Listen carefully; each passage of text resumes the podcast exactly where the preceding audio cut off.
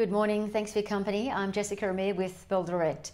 Well, global markets breathed a sigh of relief overnight, turning a corner and clawing back some recent selling. Now, it comes as we saw the US President Donald Trump send a tweet that caused markets to rally. Not the type of tweet that you would expect that would fuel markets high, but nevertheless, uh, Trump tweeted that um, the US would shoot down Iranian gunboats if they harassed US naval ships at sea. That's when we saw the oil price turn a corner and rise, and that caused US stocks to make green tracks for the first time in three days. And it also saw European equities push ahead in both of the regions, the US and in Europe. Energy and resources stocks saw some of the most uh, gains, up 3%, while an underlying positive uh, theme to remember is we do have uh, supportive uh, government policies in place and also central bank bond buying as well is at an unprecedented level. That's also helping. All in all, in the US, the Nasdaq rose the most, 2.8%. The Dow was up 2%. Now in Europe, London's FTSE had the most fire there, up 2.3%.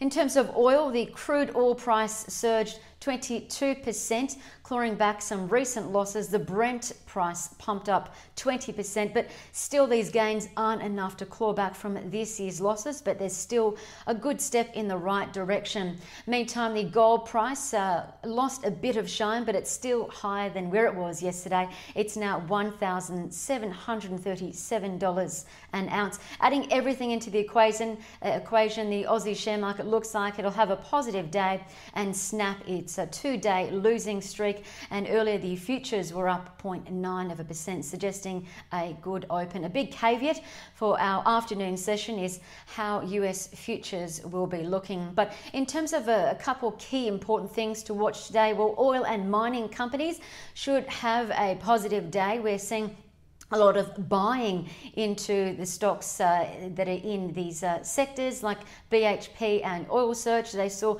quite a lot of uh, early buying pre market.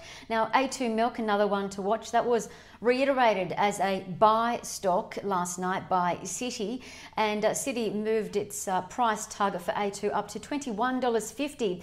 Really, after yesterday, A2 Milk reported third quarter results beating expectations on the back of that stockpiling behaviour.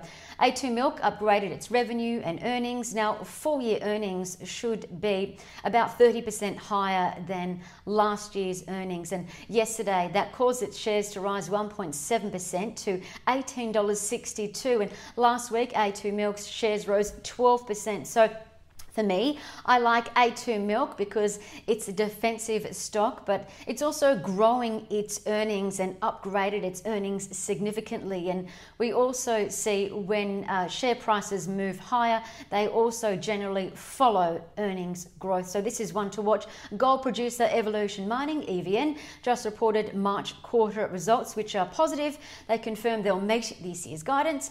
I looked at the quarterly numbers and I also saw that they reported quite a lot of of things that shareholders like to see. Free cash flows up 33%, costs down 7%.